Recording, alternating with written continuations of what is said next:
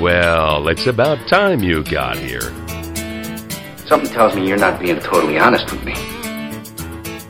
What was briefly yours is now mine.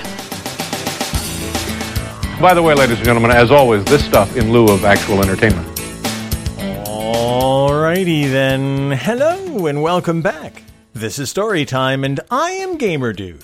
Glad to have you with us for some more stories this week. Today we're talking about movies again. Now, in the past, I've given you lists of movies that I like, some movie soundtracks that I like, and we've talked about movie tropes quite a bit. But today I'm changing it up a little. We're going to talk about actors this time actors and actresses. We're actually using the generic actors now to cover all actors and actresses, male and female. But I'm not going to talk about my favorite actors this time. What I wanted to talk about today was the character actors. Character actors have always fascinated me. For those who don't know, the character actor is that second banana, that guy in the background, that woman who's waiting tables, the bartender in the back. Those are your character actors. They're not the star. The character actor is always in the movie, can sometimes steal a movie, but is never the star. And I just use the phrase second banana. Some people look at me and say, What the hell are you talking about, second banana? That's an old theatrical phrase. Actually comes from vaudeville times and burlesque shows. The top banana was the lead comic, the guy who was the funny guy. Then, if that guy had somebody working with him, that would be the second banana. And sometimes you'd have the third banana, like the really low level dude. He would deliver the cream pie that the second banana would get hit in the face with by the first banana or the top banana. Now, I tried to figure out why they were called bananas. Couldn't really find a definitive answer to that. I always just believed it was like they were in a bunch. So there was the top banana, the second banana, and the third banana. Made sense to my young mind. But ever since then, I've always called the character actor, especially like the best friend who wasn't the star, that's the second banana. So that's a very long winded way of me saying this episode is about second bananas. And when I talk about them, I'm only going to give you names. Obviously, this is a podcast, it's not a video, so I'm not going to be able to throw pictures up. But what I want you to do is remember these names. And when you have a chance, go look them up because you're going to look at the faces and you're going to say, Oh, I know that guy. Or, oh, her, I know her. Because you're going to recognize the faces as soon as you see them. And that's how you can tell you've got a good character actor because they're in every movie. And when I say they're in every movie, I almost literally mean it. One of the guys on this list is named John Carradine. You might recognize the Carradine name. He's the father of Chris Carradine, David Carradine, Keith Carradine, Robert Carradine, and also the adoptive father of Bruce Carradine. All of them actors. John Carradine goes way, way, way, way back to the early 1900s. If you look up his IMDb, you'll, you'll see the phrase extremely prolific film actor. Yeah, extremely prolific. According to one of the counts that I saw, John Carradine was in over 300 movies. 300 movies as a character actor.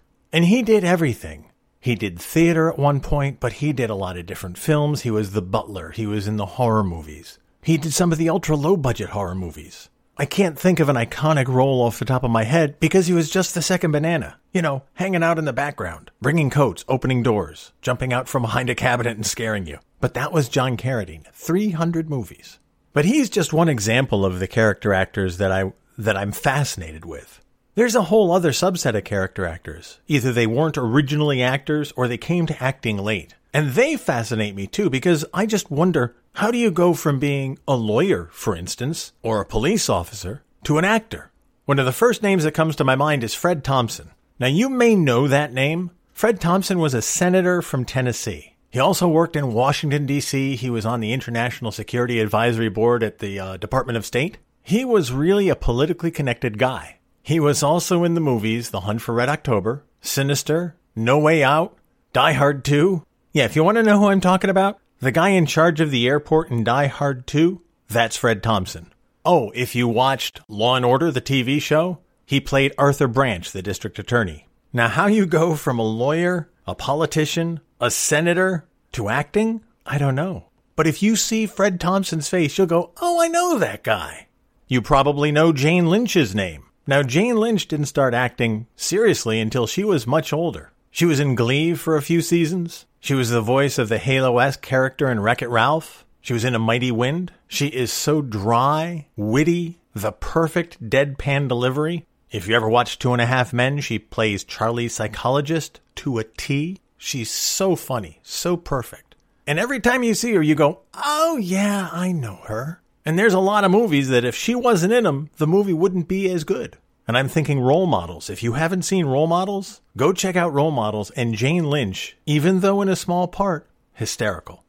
One of my favorite character actors, Dennis Farina. Again, a name you may know. Oh yeah, I know that guy. Dennis Farina was a police officer. He worked in Chicago and helped Michael Mann as a police consultant in some of his early movies. Michael Mann cast him in a small role in the movie Thief all the way back in 1981. And if you're trying to place Dennis Farina, he was in Law and Order as a detective for a couple of seasons.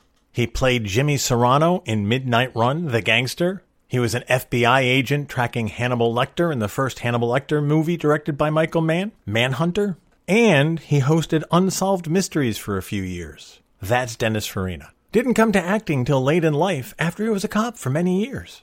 Another one of my favorites, Kathryn Joosten. Now that name may not be familiar to you, but if you're a fan of Desperate Housewives, she was Karen McCluskey. Or if you watched The West Wing, she was Mrs. Landingham, the president's secretary. She was also on Dharma and Greg and in Becker. I love Kathryn because she's the matronly old secretarial type.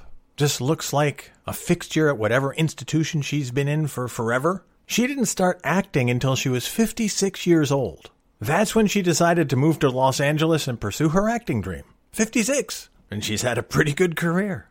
Another one of my favorites, John Mahoney. That's another name that's probably familiar. If you've ever watched Frasier, John Mahoney is Frasier's dad. He landed that role as Frasier's dad at the age of 53. He hadn't been acting for more than 12 or 13 years at that point, at least in movies and films. He actually started in England, did some theater work, and then popped up in all kind of movies. He had bit parts in Tin Men and Suspect. He was in Moonstruck, Eight Men Out, always the serious cop type, or some button-down bureaucrat until he got the role as Frasier's dad.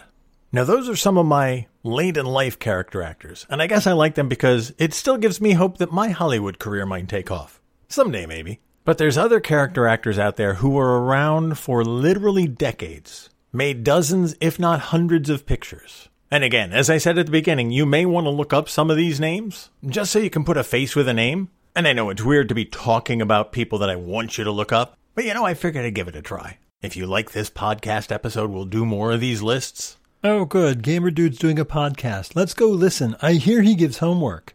Or perhaps maybe we won't do it again at all.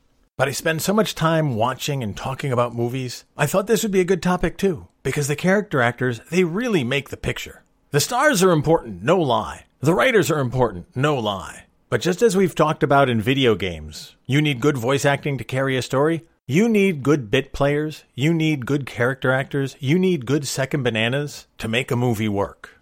And all of these people are great second bananas, like Walter Brennan. Now, Walter Brennan, you probably know from westerns if you ever watched a western. I love Walter Brennan because he won three Oscars as Best Supporting Actor. Not Best Actor, but Best Supporting Actor. If you win three Oscars as a supporting actor, you're a really good character actor. As I said, he was popular in westerns. He was the consummate cowboy type, but he played businessmen, conmen, local yokels, military officers. He did pretty much everything they asked him to do, and did it superbly well. One of my favorite movies that he was in was a James Garner movie called Support Your Local Sheriff. He played the head of the bad guy family. He just had this laconic, laid back, old Western cowboy type delivery. He just made it work. Another of the old timey character actors, Mary Wickes. Now, to picture Mary Wickes, you kind of have to picture Jane Lynch. Not looks wise necessarily, but personality wise. Although Mary was more of a loud, wisecracking type, Jane is more of a laid back, sarcastic type. But they were similar roles that they played. Mary was always salty, tell it like it is, kind of that head principal at the school attitude. One of her iconic TV roles was in Lucille Ball's I Love Lucy. She was a ballet teacher for Lucy, and she was just evil. That's the best way to put it. An evil ballet teacher. And she did it perfectly. And if you ever saw the movie Sister Act with Whoopi Goldberg, Mary Wickes is in that too. But dozens of other movies as well. And again, as soon as you see her face, you go, oh yeah, I know her. One of my other favorite character actors, Slim Pickens. Yes, that's actually his name. Slim Pickens. If you know the movie Doctor Strangelove from the 60s, Slim Pickens is the major in that who rides the bomb. I don't want to spoil it in case you've never seen it and in case you want to see it, but that's Slim Pickens. He had kind of a hoarse voice, a definite southern slash western twang to his voice. Usually played a cowboy type, but they would put him in other movies occasionally. But boy, it seems like every western they made in the 50s and the 60s and the 70s, Slim Pickens was in it. Actually, when they put him in Doctor Strangelove, they were casting him against type because he was so well known as a western dude. But Slim Pickens was just the Hollywood cowboy in my mind. You wanted a cowboy? You went and got Slim Pickens. Another guy I always can pick out of the crowd, who's always good, Henry Jones. Now, Henry Jones played in comedies, he played in dramas, he was in Hitchcock's Vertigo. He was a very methodical and very cruel coroner in Vertigo, but he had funny roles too. He was in Butch Cassidy and the Sundance Kid. He was in Dick Tracy, the movie in 1990. Usually you'd find him as a minister or a judge or a janitor. Sometimes they'd have a little dark side or you'd worry that they were a little creepy. That was Henry Jones. And talk about a successful character actor. Over 150 movies for this guy. If you've been in 150 movies, I think you've had a pretty good career. Now, going back to the cowboy roles, Jack Elam was one of the best cowboy guys I've ever seen, but he wasn't just in cowboy movies and westerns. He could play the mobster, or just the sidekick for the cop, or the bum on the street.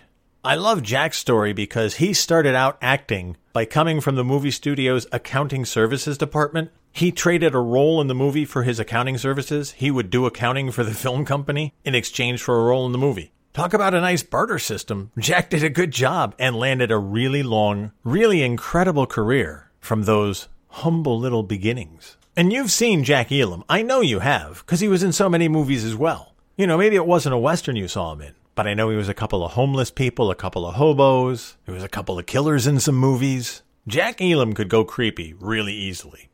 Another one of my favorite character actors, Mike Mazurki. Now, Mike looks like he's been in a street fight every day of his life for 15 years in a row. Mike was a big fella, 6'5, always played the heavy. I never saw Mike play a good guy. Mike was a former football player, former professional wrestler, and parlayed that into a career as a thug, a strongman, a gangster, a bully for over 50 years. He kept making movies for 50 years, playing that big thuggish guy who, if he looked at you wrong, you'd run because he was so scary. Now, if you're up on your old, old movies, one of his best roles was Moose Malloy in an old noir thriller, Murder My Sweet. He also played Splitface in the Dick Tracy movie that was made in 1945. Oh, he was a big, ugly mug. Always seemed like he'd be your friend if you were on his good side. But getting on his good side was a very difficult task. That's the way it seemed every time I saw him in the movies. He was just a scary dude. Here's another name for you Charles Lane. It seems like an ordinary name, right? Well, if you can picture a mean, miserly, miserable looking, grumpy, crotchety old dude, like the guy who'd be auditing your tax return, that's Charles Lane. He played that role in every movie he was in. If you were getting audited, Charles Lane was the guy. If you needed a mean judge on the bench, Charles Lane was your guy. If you needed the nasty neighbor to slam the door in your face on Halloween, Charles Lane was your guy. He was a scrawny looking dude, beady eyed. My mother would call it a sourpuss on his face. He always got that role, and boy, did he play it to a hilt. Another guy who made dozens and dozens of movies playing that little niche, and it worked for him. And he was really good in every role. You'd look at him and go, Oh, I know that guy and then be lost in the movie again because he just buried himself in the part. I mean, he made so many movies in the 30s, the 40s, the 50s. I was looking it up in 1933. He made 23 movies in that year alone. That's a guy who was busy. Now, that's a bunch of old timey character actors that I love that I've seen for literally decades. And every time they turn up, I go, oh yeah. But we have character actors today, too. Of course we do. And I have to mention two of my favorites today because not only are they great character actors, but they also do voice work. So the crossover is perfect for me. And you guys know him too. Lance Reddick is such a great character actor. Lance is never the lead in the movie, but boy, when he's in a scene, you definitely want to watch him. Lance played Cedric Daniels in The Wire and Philip Broyles in Fringe. Those are a couple of his TV credits. He's been in movies as well. He's in the John Wick franchise, which you probably know. But he's also done video games. He was Martin Hatch in Quantum Break, which I've actually played on the stream. He was Sylens in Horizon Zero Dawn, also from the stream. He's Commander Zavala in the Destiny franchise. He does a lot of work TV, movies, and video games. Lance Reddick does it all, man, and does it well. Another one of my favorites, Keith David. Keith has done a lot of movies, and he also does a lot of voice work. Keith's career goes way back, too. He was King in the movie Platoon. He was Childs in the movie The Thing. Yeah, the one with Kurt Russell. He was in Crash, There's Something About Mary, Barbershop, Men at Work. He's done a ton of movies. One of my favorites that he did, an underappreciated science fiction movie called They Live. It was a movie he made with Rowdy Roddy Piper, the wrestler, which is, by the way, one of the most underrated science fiction movies around. It is such a good movie, and Keith David is in that. He's got so many movie credits and TV credits, and you see him and you go, I know that guy. He's done voiceover work. He was a narrator for Ken Burns. He was Goliath in the Gargoyle series. He was Spawn in Mortal Kombat 11, Sergeant Foley in Call of Duty Modern Warfare 2, bunches of other video games, but my most important role, for my purposes, he's Captain Anderson in Mass Effect. That's why I love Keith David. He's Captain Anderson. And we've often talked about casting our Mass Effect movie. When we cast it, Keith David plays Captain Anderson. There's just no other person who could do it. Keith David is Captain Anderson.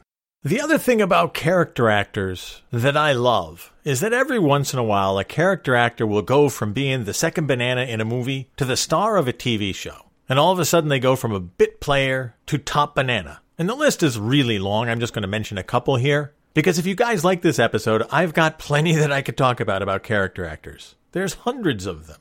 But as I was putting this together, a couple of names popped up. Harry Morgan, you may not know Harry Morgan necessarily by the name, but Harry Morgan had a lot of bit parts in movies and second banana parts through the 40s and the 50s. In the 60s, he was a second banana on the Dragnet TV series. He finally hit it big as Colonel Sherman Potter in MASH. And Harry Morgan had a great career before that and finished up super strong as Colonel Potter. What about Bea Arthur? Bea Arthur was in movies and TV shows, bit player for a long time. Then she was Maude, Archie Bunker's cousin in law, who got her own TV series. And then Bea Arthur became super famous with Golden Girls. We can also talk about Alan Hale. Alan Hale played a gangster, played a good guy, played a second banana for years in the 40s and the 50s. In the 60s, Alan Hale became the skipper on Gilligan's Island. And then perhaps one of the greatest bit players to hit it big, Lucille Ball. Lucy started as one of those chorus girls always singing, dancing, being a part of things in the background of movies in the 40s. They tried her out as a lead, never really caught on as a lead. When TV started to grow in the 50s, Lucille Ball and Desi Arnaz caught lightning in a bottle with I Love Lucy. And Lucille Ball became one of the biggest TV stars ever. It didn't hurt that she was very, very funny. One of the best physical comedians of all time. Her timing was impeccable, her sense of humor was amazing, and she had the I Love Lucy show in the 50s and the Here's Lucy show in the 60s. When Lucy was on TV, pretty much everything she touched was golden. Talk about a successful transition from bit player in the movies to huge TV star. That was Lucy. So there you have it, a trip down character actor lane. Believe me, we've just scratched the surface of these folks. There are so many talented people in Hollywood who never get the credit. That's one of the reasons that I wanted to do this episode, because there are so many people out there who are so good at what they do, and we should probably pay attention. At least that's my take on it.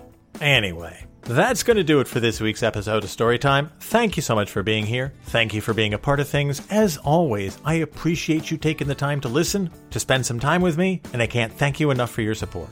Until next time, you guys take care of yourselves, and I'll see you when I see you.